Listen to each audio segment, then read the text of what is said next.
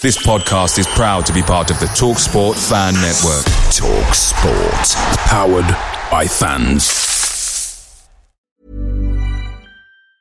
And there it is. That's as good as it gets on this stage. Nissan Townstar EV strikes again. It's an unstoppable van. Unstoppable. Look, just fantastic. You can actually see the Pro Pilot technology in action. Effortless parallel parking. It moves with all the confidence that comes with a five-year warranty. And with a bench full of all-star van experts, there's real strength in depth here. That's all-star quality. Search Nissan Townstar EV and visit your local all-star van centre to see for yourself. Terms and conditions apply. Five years or 100,000 miles, whichever comes first. ProPilot is an advanced driver assist technology. Driver's responsibility to stay alert, drive safely, and control vehicle at all times. There's never been a faster or easier way to start your weight loss journey than with PlushCare. PlushCare accepts most insurance plans and gives you online access to board-certified physicians who can prescribe FDA-approved weight loss medications like Wegovy and Zepbound for those who qualify. Take charge of your health and speak with a board-certified physician about a weight loss plan that's right for you. Get started today at plushcare.com slash weight loss. That's plushcare.com slash weight loss. plushcare.com slash weight loss.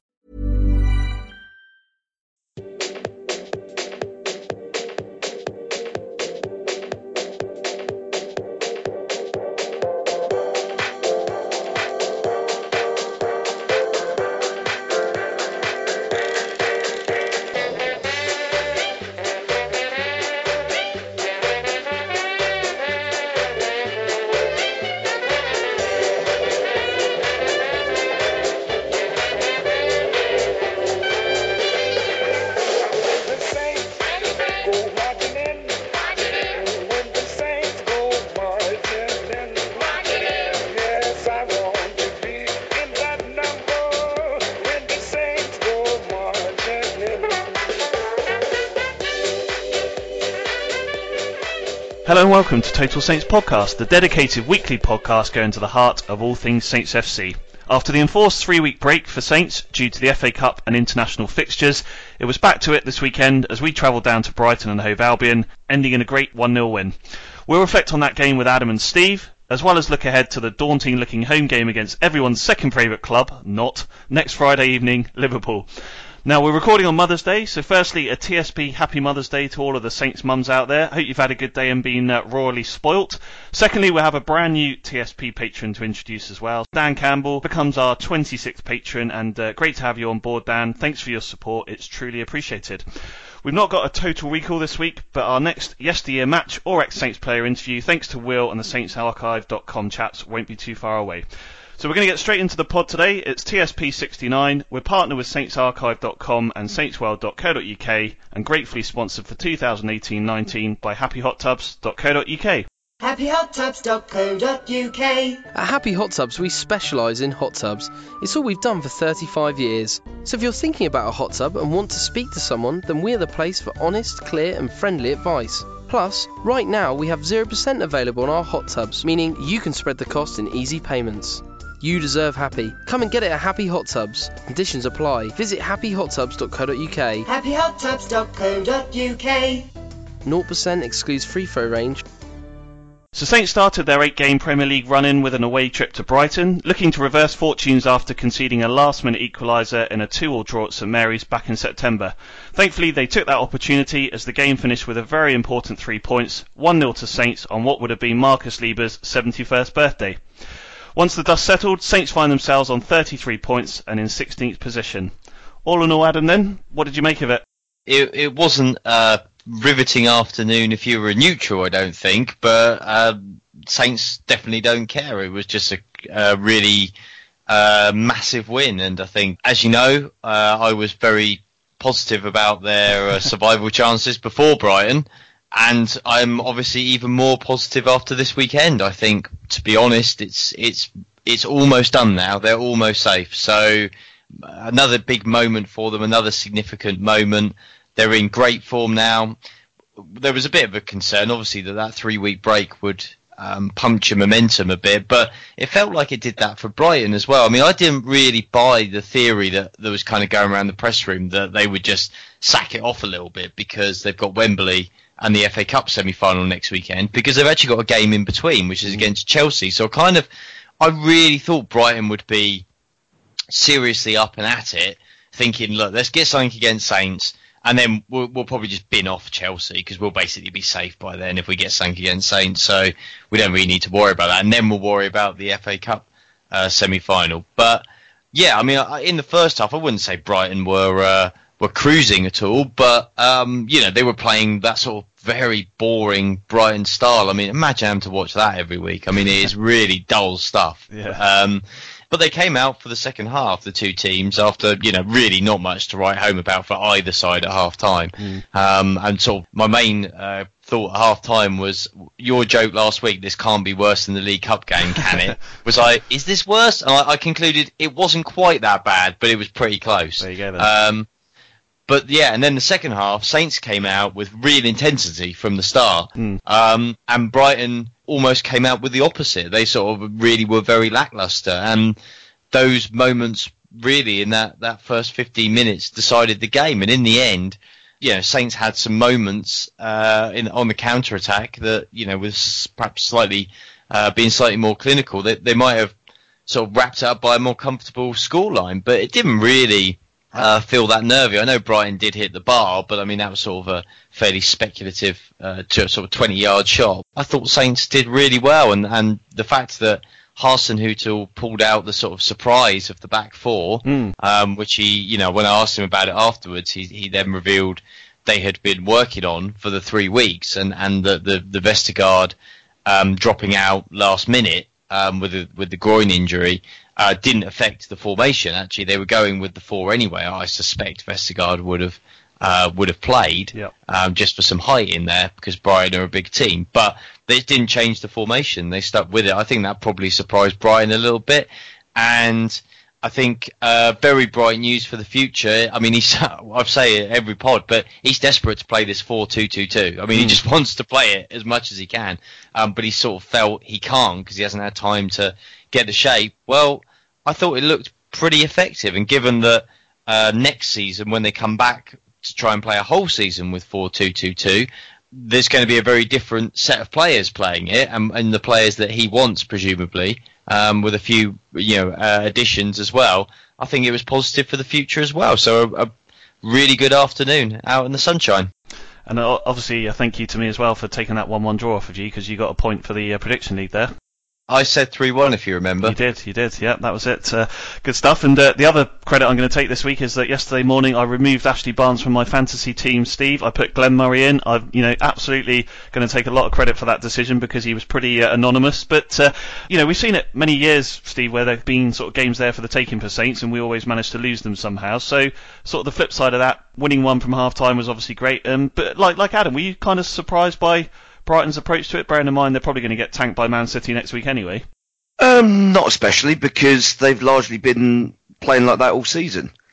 I'm sure I've mentioned this on the pod before that Brighton have, their results have massively outperformed their actual performances in terms of like expected goals both scored and conceded.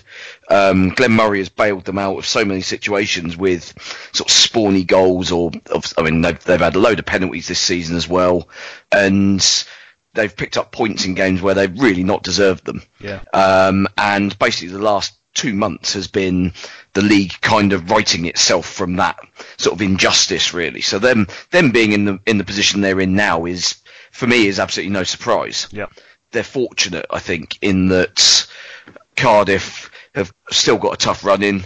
Burnley have obviously got a dreadful last four games. Yep. Um, but obviously helped themselves out massively yesterday with Wolves with their usual Jekyll and Hyde. Um, not going to bother turning up against the weaker teams uh, showing. Yeah. So I think Brighton will probably just about get away with it. I mean, they've still got Cardiff to play at home.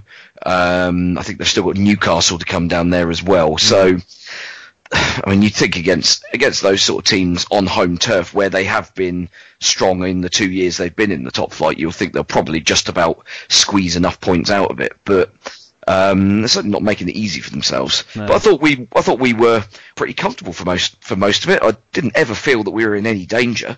Um, it wasn't as if it was the, that we were sort of fighting against the Alamo or anything like that. No, and I guess Um, it's that I mean- time of the season, Steve, isn't it, where results are more important than performances anyway, getting the points on the board. I'd always say that results are more important than performances anyway, but you'd always like to be sort of building up some sort of pattern so you, you've kind of got an idea of what everyone's trying to do. Yep. You can clearly see that, as Adam said, um, wants to play this very narrow system, which is quite surprising given players available. But it worked to an absolute T against against Brighton, particularly given how sloppy they were in the centre of the midfield. Um, the number of times that we won the ball back and launched counter attacks, basically just running straight down the middle of them, Yep. um, was extraordinary. And I mean, particularly first half, we could have had two or three, but for either players going for a shot uh, or the shot um, being blocked and just not playing the playing the right final pass instead. It's just sort of final decisions really. And we could yeah we could have been two or three up at half time for all that Brighton had all the possession. I think their all their shots were were from outside the area. Um, not a single one on target until uh, Locadia hit one from the edge of the area with about five minutes to go Yep. and that was straight at Gunn. Um, I mean, you'd have been fuming if he'd let that one in.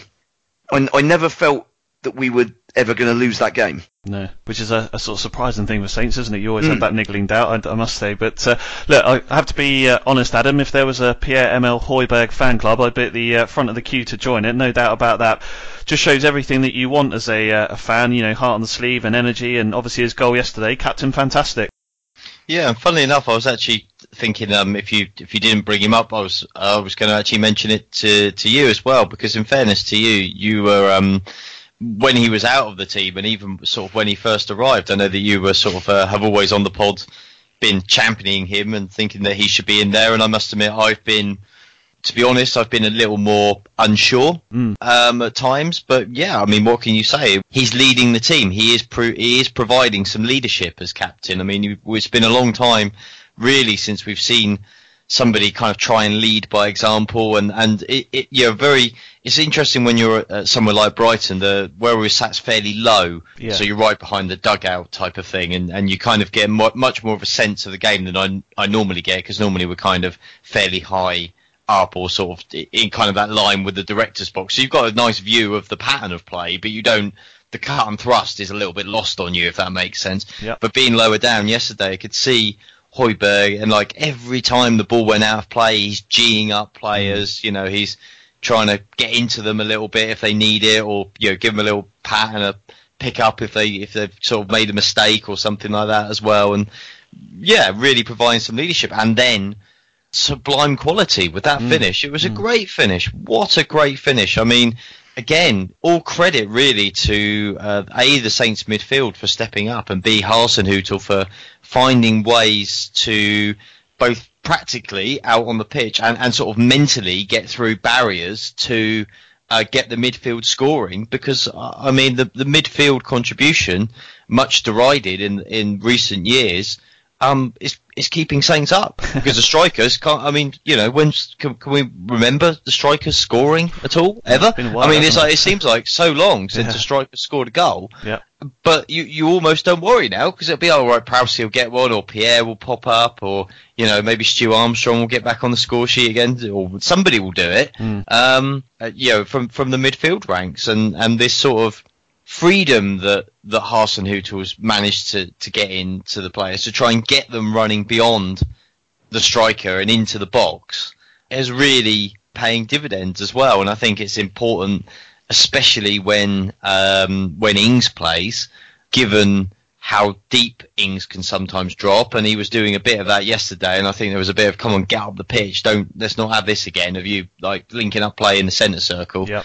Um, yeah, but when he is dropping deep to link up the play, Saints will be without a focal threat, particularly away from home, um, if they don't get midfielders running on. Um, and what what a fantastic counter attack! I mean, I know Brighton gave the ball away in pretty shambolic circumstances, but nonetheless, Saints pounced on it very very quickly, and a, a really really classy, composed finish from Højbjerg. And what what a massive goal that is for Saints in the context of this season. Yeah, and Steve, as Adam says there, I mean, you know, epitomised really Højbjerg's season. I know his disciplines let him down a couple of times, but Brighton giving the ball away slash him winning the ball back, and then obviously sprinting on beyond Nathan Redmond. Danny Ings was quite quiet, but that sort of trio of Armstrong, Redmond, Højbjerg really did stand out. And we mentioned Højbjerg, but I thought Nathan Redmond had a good game as well. Yeah, he was he was very good, and um, I think a lot needs to be said about the assist for the goal because it was in that situation where you're sprinting with the ball. It, it would be very easy for him to over over hit that little reverse pass into into Højbjerg's feet, but he waited it absolutely perfectly. Yep. Didn't have to break his stride at all. Yep. And that's that's one thing that's always that's I mean for must be for about twenty years that Saints on the counter attack have always done this thing whereby you've got a player sort of running into space and, and expecting the ball played into their stride and mm. the ball's always played half a yard behind so they have to they have to check back and then all the all the momentum's lost Yep. but on that occasion we got it absolutely spot on You know, we mentioned the three week break, Adam. So back to back wins now, if you think about the Spurs game and spoke about how important these sort of eight games were. And I think probably, you know, I think for all of us, even the most optimistic Saints fans picking up six points from Spurs at home, Brighton away, you know, even the most optimistic, as I say, might have thought four points from those games or a couple of points. So, you know, for me, almost bonus points just at the right time. They've timed it to perfection, haven't they? Really? Yeah, it's it's really worked out really well for them. I mean, three wins in the last four, and the and the one they didn't win, they were really unlucky in, and it was what was a massively tough game away to Man United. Yep. Yeah, and this is the time you you want to pick up points, isn't it? I mean, the Cardiff result, um, obviously, the very controversial result. The, the what happened to them against Chelsea was. Uh, you know, obviously it was very good for Saints, but you, if you- I watched a bit of it. I was working, but I had it on in, in the background while I was working, and kind of there was sort of those mixed emotions of of sort of the relief from Saints' point of view because it just really cemented that. Like I said, I think it's they're virtually done now. It's almost it's almost a done deal that they're staying up. Yep. Um, but also, you kind of you had that heart goes out for Cardiff a little bit for their players and their fans because they put in a massive effort and they didn't deserve what came their way. But at the end of the day, every team gets bad refereeing decisions. We've talked about enough of them for Saints in recent weeks, haven't we? So um, it does happen. Yeah, it's just, it's just been the right time to pick up form, and now a five point gap with seven games to go and in good form. Saints aren't one of the teams that are dropping Yep. they're the teams that are rising, and the teams that are rising at this point in time don't go down. No. Um, simple as that. And they've got five point head start. For them to go down now would take a truly astonishing collapse.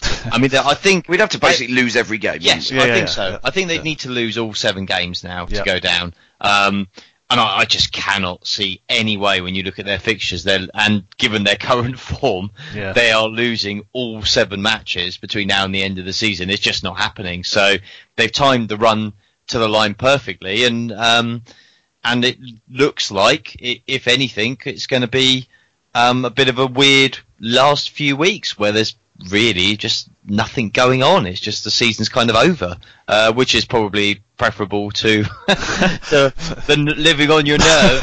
a little Um, bit easier than last season, I think. Yeah. well, I think the key as well. I mean, I know we'll probably talk about it in future pods, but the key is for Saints is that you know what they can actually plan now for this summer. They know who the manager's going to be. Um, they know what division they're going to be in, so they know the kind of income that they're going to have. Yep. They can actually start to plan. They haven't got to wait until the day after the last game of the season to sit down and go, right, what do we do now? They can actually begin to approach agents, approach other clubs, start the process of signing, start the process of trying to get rid of players with the confidence that they know what league they're going to be in. And that is going to make what is going to be a difficult summer for them anyway easier because it's going to give them a head start. So they've, they've timed it uh, perfectly. And, and also, I guess you have to credit uh, Ralph Krueger and, and the board because they've they've got this one right, haven't they? And I question the timing when uh, when Hughes went, but you know what? It's it's worked out, and so you know, fair play. I mean, um, you could argue, you could quite fairly argue that it shouldn't have uh, been allowed to have got to the stage you got to in terms of the way the last few appointments have been and the club's been managed the last couple of years, but ultimately they made a big call. Um, and they got it right and they got the timing right because Saints are going to stay up and you know they're actually in a position where and with the fixtures they've got if they can keep a little decent run of form going they could easily leap up mm. you know a good few places minimum in the Premier League and, and suddenly find themselves with another six eight million pounds to spend in the summer thanks to extra prize money. So it's it's all looking really positive. Yeah, obviously the players deserve a lot of credit for what they've done since Ralph Hasenhuttl came in. But just before we hear from him, then Adam, I think you know some credit to, to Ralph. I mean, he deserves masses, obviously, but that's seven wins in 16 games now, and that includes the Cardiff uh, away game at the start because I can include it in this because it still looks nice and rosy. Um, that's 24 points from those 16 games. That's one and a half points a, uh, a game ratio. So if he did that across the course of a 38 game season, he would accrue 57 points. 57 points last season would have finished seventh in the Premier League. So bearing in mind the squad is, you know, to a certain extent a little bit weaker than when he joined. You think of the quality of players of sort of Cedric, Gabby Gabbiadini, Davis, etc. Just try and summarise what an immense job he's done. It's kind of hard to summarise. I think the most important thing that he's that he's done actually is not um, something that's easily quantifiable. It's not oh he's got this player out of the team or he's got this player in or he's got you know he's got this formation. It's actually a galvanising effect. Uh, and that's what he's done that I think has been so impressive. Sort and it's unifying almost. Yeah, and it's not uh, obviously the the number one most important thing is the squad, um, which he he's unified, and part of that has been his very blunt treatment of players that he doesn't think are going to help that unity, um, which is why some of those players you listed uh, have obviously gone, um, even though you wouldn't think it was the obvious thing to do because of their quality. But it's not only that he's galvanized and yeah unified the squad. It's actually the whole club. Um, you can sense it, you can feel it. I mean, even when you know, obviously the fans love him, and, and there's that real sense of uh, camaraderie with the fans as well. I hear it all the time from the people who work at the club. Um, what he's like to deal with there, and what a joy he is to deal with, and even from my dealings with him and, and the other press guys, everybody says, God, this guy's such a breath of fresh air. You know, he's such a, just seems like a genuine guy. You know, we always, if ever you see the press conference videos, you know, the, it descends into laughter most weeks, which, you know, over something or another, and there's smiles and there's, uh, I guess, I know, guess it's easier when things are going well, though, Adam, isn't it? You know, that that maybe if they'd been on a really tough run, you know, but so, then yeah. they've had some difficult moments as well, Mhm. and he's still. They've had some moments where there's been people even questioning whether he was the right appointment. You know, after some performances and some results, and so uh, it's not all been sweetness and light. yeah, they're the same sort of people that tend to question every decision at Saints. I think.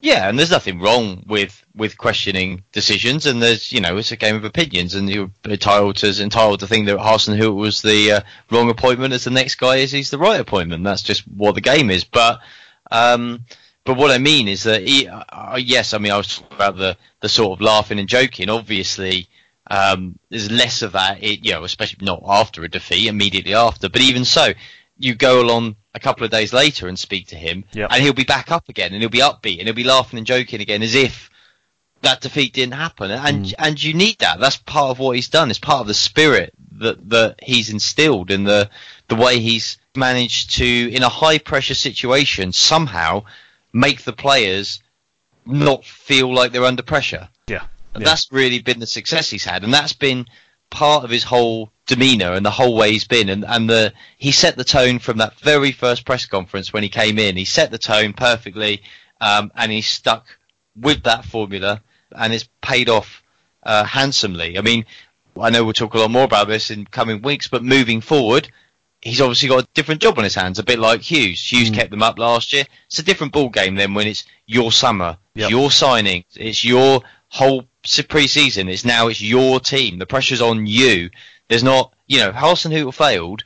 He wasn't the one that was going to get all the stick here. It was going to be the people above him. Yep. Next season, if he, know, has a terrible, terrible start, it will be him getting this, a lot of the stick. So it is a different kettle of fish when you're in that position and, and the pressure's really on you. But let's be honest, I mean, it's hard to be, at this point in time, anything other than fairly positive and optimistic. Cautious though we always have to be, given it's Saints, it's hard not to feel um, A little bit excited. optimistic. Yeah, exactly. Yeah, exactly. I mean, they, they look ultimately they aren't going to spend the money to do. I don't think anything bonkersly amazing, but if they could be more on a par with what Wolves do or Leicester are doing and teams like that, well, okay, you take that because that's kind of Saints getting back to where they are, and then we just end up in this position again where we'll be frustrated by big clubs wanting to sign the players they can't hold on to, big clubs trying to take the manager. You know, and, and then that feeling of oh god, they're hitting their head on the glass ceiling again, and it's so frustrating. There's no there's no further way forward for them. Well, that's a hell of a lot better than where they've been the last couple of years. Well, Ralph has done a good job, and uh, obviously he was very pleased after the Brighton game. Here's what he had to say. It was a big performance for a massive win for us. Um, I think we had um, a good balance uh, today. Um, you could see that the last three weeks we were working in a new shape, and I think it was it was good that we, we showed that we also can play in this in this shape, in the back four, and uh, maybe it was a little bit surprising for the opponent, but uh, we were very we had passion and patience. And we, the, the, the goal we, we scored was really patience because we were waiting for this moment that they were building up and, and winning the ball, and then uh, had a very good uh, yeah transition forward and um, fantastic goal. And uh, one time we were a bit lucky uh, with the ball on the bar, but overall I think we, deserve to win. Just finally on the Brighton game then, Steve, there's been um, some tough days for Saints fans over the last few years. I mean, admittedly they've been a bit better on the road than they have been at home. That's the team I mean, not the fans. But uh, I got sent a brilliant video by a mate of mine, Johnny, who was sat just in the corner of the home fans uh, yesterday. He's a Saints fan, but he took a brilliant video of uh, the Saints fans singing "Oh When the Saints," which I know has gone viral. And uh, I mean, it was a, a, good day for Saints to be able to have a, a bit of a sing-song. But I think the sort of reward for some of the tough away performances and tough games we had over the last couple of years. Yeah, away from home, as you say, we've we've actually done pretty decent mm. uh, for the most part away from home, save save a handful of particularly bad performances. But yeah, let's face it, everyone likes it when you get the go away from home, you get got a big away following, and the team follow that up with a performance. Everyone's always happy, and especially when you've gone somewhere that's let's face it, Brighton's a pleasant place to go, isn't it? Yeah. And the sun's out, everyone's having a good time. Um, I mean, let's face it, I don't think you'd be seeing those sort of videos in the um, teeming rain up at Burnley, for example, if we if we'd if we got a one 0 win up there, for yeah. example. Yeah. Um, so I mean, the the environment does often make those sort of situations. But yeah, I mean, at the end of the day, the, the players put the performance in, and the fans back that up.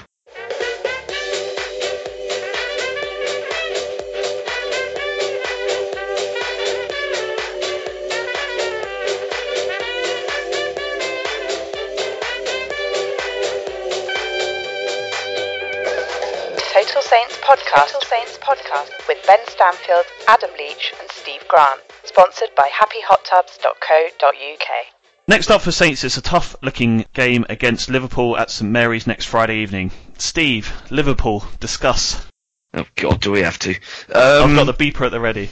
Yeah, it might be might be required. I thought they were wholly unimpressive against Spurs today. To be honest, they're obviously under huge pressure, um, regardless of what what anybody says. They are under pressure, um, and the performances are showing it. I mean, God knows how they how they managed to fluke their way to a win today because Spurs Spurs could have had four or five in that second half and and it wouldn't have been an un- unjustified result. Mm. But they are up there for a reason and they're still a very good side yep.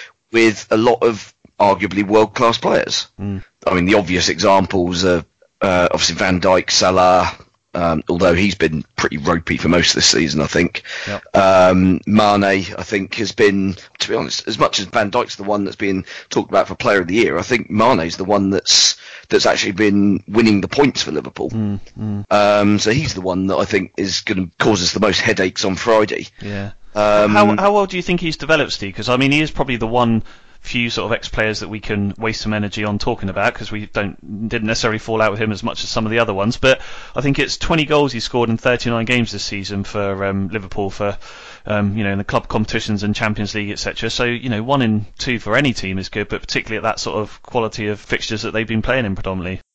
Yeah, I mean, he wasn't really employed as a as an out and out goal scorer for us. So for him to have kind of added that string to his bow, I mean, yeah, you can you would you can rightly sort of point to the fact that a team that has that attacking talent um, is of, is naturally going to create a lot more goal scoring opportunities. So by all reckoning, his numbers should improve. Yep. But you've still got to actually do it. And um, I mean, you look at someone like Salah this season is missing an extraordinary number of good chances, whereas Mane's conversion rate is excellent, and just seems to have added that bit of sort of ruthless composure to his game, Mm. whereby more often than not so much of, so much of the game as a centre forward is played in your head Yep.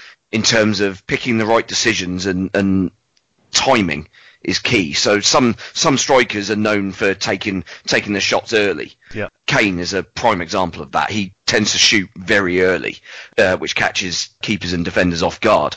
Mane's more of a um, more of a thinker, I think. He doesn't mind taking an extra split second because he knows that by giving himself that extra time, he's more likely to make the right call.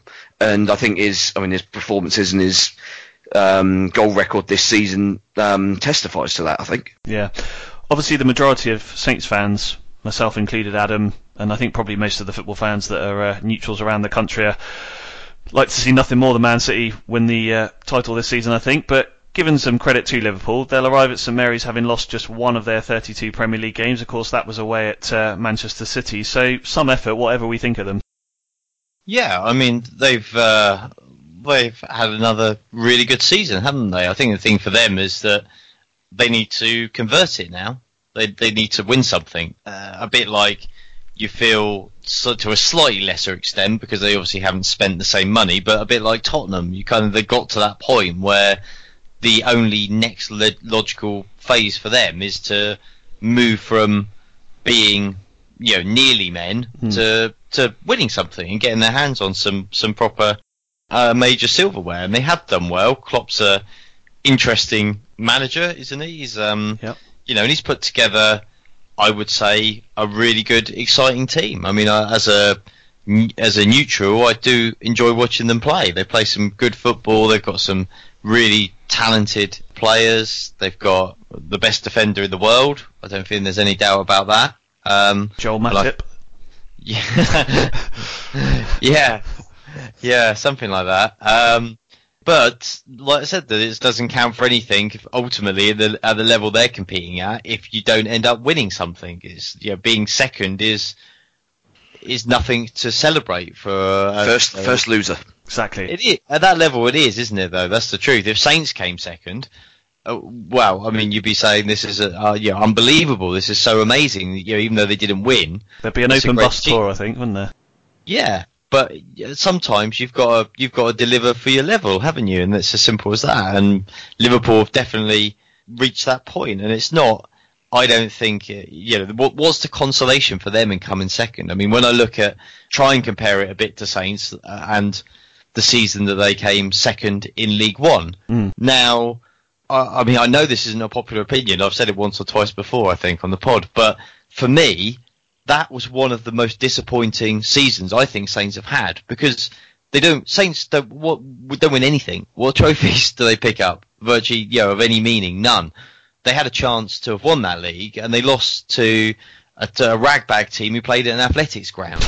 and Saints had the sec- I think the second most expensive League One team ever assembled at their mm. disposal, and they still couldn't win anything. Yeah. To me, that was really poor. That was a massive missed opportunity so for their that was that's the kind of thing. At least they had the consolation though that they got promoted. But what in Liverpool's case of coming second, what is their consolation? I can't. Yeah, I don't really see what it is. You don't you don't hold teams of great players um, together forever. Uh, they don't hold fitness and form together forever. They age.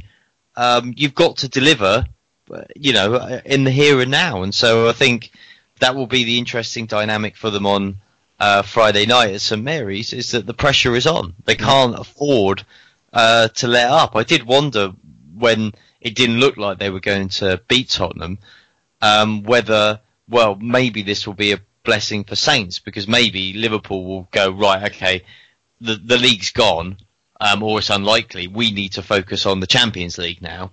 Uh, and maybe they would take their eye off the ball a bit, but as they're still well and truly in the title race, yeah, they are going to be under a lot of pressure. Saints in their position now realizing that they are almost safe are for this game under absolutely no pressure whatsoever. They could go out and get beaten, and it wouldn't matter one jot. Well, I. I was So- going to ask Adam because I had the my next question I was going to ask you because you said a few weeks ago that there were no free hits for Saints now. Well, I think that was just before the Arsenal game, but actually with back-to-back wins, the five-point gap, I think are we sort of fair enough to say that actually this probably is a bit of a free hit now? Yeah, I think it is again now. I think they are in that because I disagree with Peachy's um, assessment of it for that Arsenal game because I felt that we were going into a crucial period of the season um, where Saints needed to get wins, and the reason they needed to get wins is because they needed to try and put themselves in the position which they've got themselves to. Yep. Now they've got to this position. This one really is the the free hit, especially out of the remaining games. This is the last top six team to play.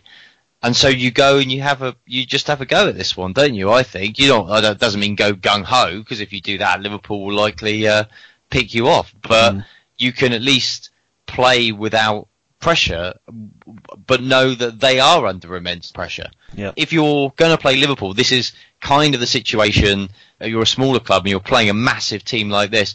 This is about as, as stacked in Saints' favour as you could reasonably ask for, uh, without Liverpool having some horrific fixture or injury pile up, because you are completely the underdogs, and it's so much easier to perform when you're in that mode. And let's not forget that Saints are also very confident at the moment. They've got momentum, they've got confidence and self belief. I think that they are going to prove a handful for Liverpool. There's been a lot of talk, Steve, since uh, Ralph joined the Premier League, and I'm sure there'll be more of it this week, and I'm sure he'll be absolutely sick and tired of it by the end of the week about the fact that Hasenhüttl was the Alpine Klopp, so to speak. Oh, he, we'll make sure he's sick of it by the end of, end of Thursday I know. afternoon. Don't worry about that. Between Jurgen Klopp and Ralph Hasenhüttl, do you see many similarities as coaches, Steve, or not? I guess there's there are certain mannerisms that are that are quite similar. They're both very animated on the touchline, Yep. but it just feels as if um, Hasenhüttl is slightly more laid back and is able to sort of assess things with a little bit more sort of level-headedness. Really, Klopp is very much sort of everything's from the heart and everything's got to be. I mean, there was the the saying that he that he said in his first press conference when he got the job at Liverpool that he wanted heavy metal football. Yeah. It's like, well, that's that's all well and good, but I mean, as as has been shown in the well, how long's he been there now? Four years. Mm. It's all well and good coming out with um, coming out with good sound bites and having a bit of a giggle in post match interviews after you've won, but at a club like Liverpool, when you're spending the sort of money that he spent, Yep. um, you've got to actually deliver on something. And I mean, you look at his cup final record. I think he's he won his first cup final with Dortmund when they they absolutely smashed Bayern Munich five one, and he's lost I think seven in a row since. Now, if Hasenhüttl was at clubs that were capable of um, reaching cup finals on a regular basis, Yep. and that was his record, he would be getting absolute pelters from from all corners. So I think Hasenhüttl just has a has a more sort of laid back and not quite frenetic approach to things. I mean, Klopp's clearly a good manager. I mean, you don't get where don't get where he is without without having something about you. Yeah. Um, but I do just think that the the whole sort of demeanour of him is a little bit overstated. Yeah, I, I'm- know I'm totally biased, but I know which one I'd rather have. But uh, there we go. Um, and of course, just finally then, Adam, before we do our predictions, um, Danny Ings has only just got back in the team, and of course he's going to miss that game due to the uh, sort of parameters around his uh, loan deal. So uh, I'm not quite sure what we're going to do up top. Oh, I mean, we'll, we'll obviously wait to see whether Shane Long will be available as well. Yeah, it'll be interesting to see what he does. I mean, I, I wouldn't be surprised if Shane Long isn't available. Whether he will go without an out-and-out recognised striker, actually. I, I was thinking the Um, same, maybe play Josh Sims and push Redmond up there or something like that. Yeah, I think there's a real argument for that, actually. Um, let's put it this way. I don't see Austin or Gallagher's style of play getting a lot of change out of Van Dijk. But um, I think there's more of a chance for Redmond and Sims. It's still difficult, but or it would be long if he played. That sort of style of play is probably slightly more troublesome for Liverpool, um, and especially if Saints end up for periods of time with their backs to the wall, as it were, and having to defend deep, and and they need to hit on the break. They need some pace to at least retain a threat and keep Liverpool honest. Uh, it'll also be interesting to see um, in in the whole setup. Whether he sticks back four or goes to back five, because obviously Liverpool's um, attacking threats kind of suggest that you get as many men behind the ball as you can. In which case, there's an argument for playing the extra centre half. But obviously, the four works so well, and it is where he wants to go uh, eventually. Yep. Maybe he'll stick with it now. I'm not entirely sure at this early stage um, exactly what he'll do, but it'll be interesting. What what would you do? Uh, well, I certainly wouldn't be thinking damage limitation, which is what we were thinking earlier in the season. Um, I think from my point of view, I would leave it as it was yesterday, but I would bring Josh Sims in for, for Danny Ings and play Redmond up there and Sims on the right. And I, I think you're right, we're predominantly going to be playing counter-attacking football against them, aren't we? So the pace in the side and driving at them down the wings and stuff, trying to push their fullbacks back a bit will, will help because we know Robertson and uh, Alexander Arnold are going to try and push forward.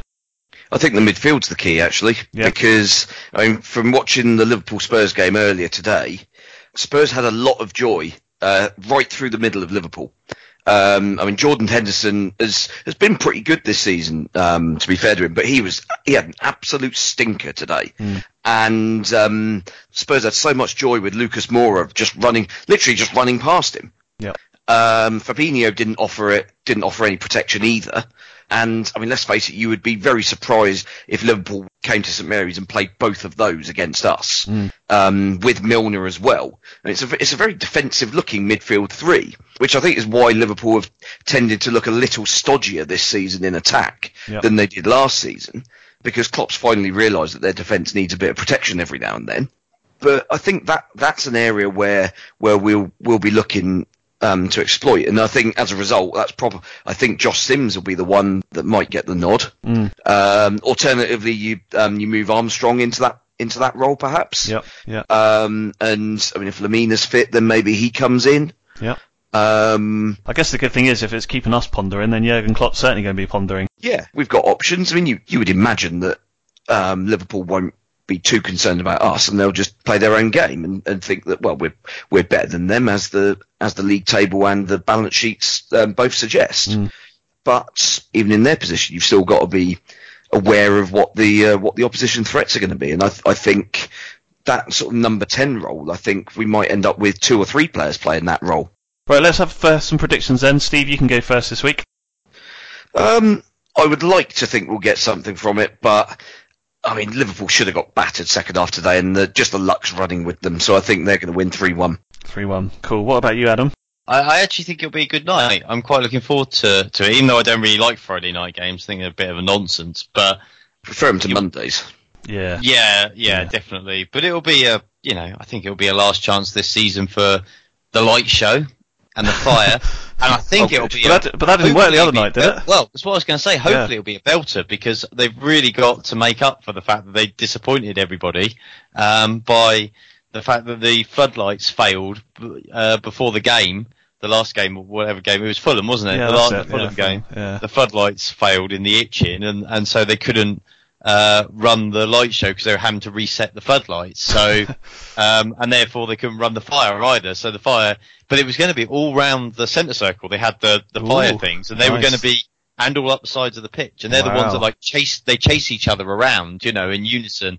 Yeah. Um, and there's different colours. So yeah, I mean, Who pays for that? The Premier League or us? I assume us. I assume, yeah, it Yeah. must be Saints. God. Yeah, Yeah. must be Saints. who That's pay where our for it. entire uh, marketing budget's been spent on that, is it? So, uh, Yeah, it's like That- that and the Steve- clackers. Steve's season ticket is going towards, uh, yeah, flashing lights and fire. yeah. Um, And clappers. And clappers. Uh, all the cla- all the clappers. yeah.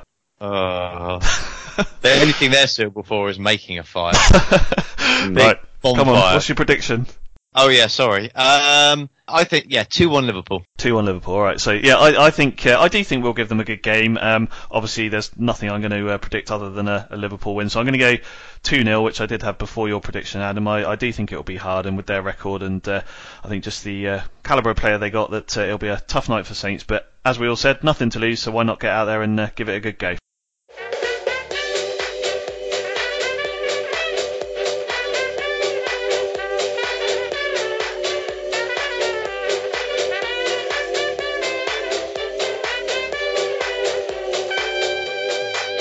Thanks as always for listening to Total Saints podcast. It's much appreciated and we hope you've enjoyed it, especially after the result down at Brighton. We'll be back again next week to reflect on the Liverpool game when hopefully we'll be talking about another famous Saints win. So until then, have a good week. Let's enjoy it. Oh, hang on, hang on, hang on. Whoa, hang on. whoa, whoa, whoa, whoa. Are you are you are you not going to congratulate our neighbours down the road on their Checkatrade Trophy victory Absolutely before not. we sign off? What the one that they were all They're boycotting? not interested in it. I've got a line here that says, and a big shout out to Sunderland uh, on their Wembley glory as well. Nice one, lads. But I had that down in brackets just in case, so obviously I'm not going to read that out now.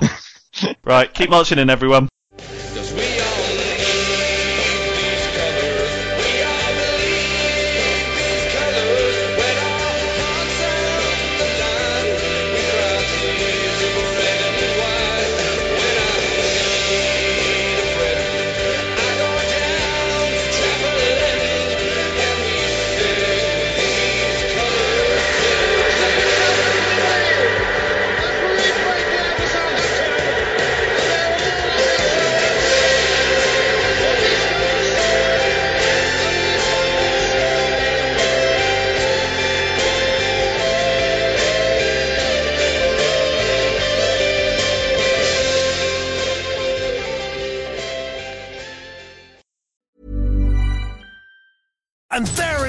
It is. That's as good as it gets on this stage. Nissan Townstar EV strikes again. It's an unstoppable van. Unstoppable. Look, just fantastic. You can actually see the Pro Pilot technology in action. Effortless parallel parking. It moves with all the confidence that comes with a five-year warranty. And with a bench full of all-star van experts, there's real strength in depth here. That's all-star quality. Search Nissan Townstar EV and visit your local All-Star Van Centre to see for yourself.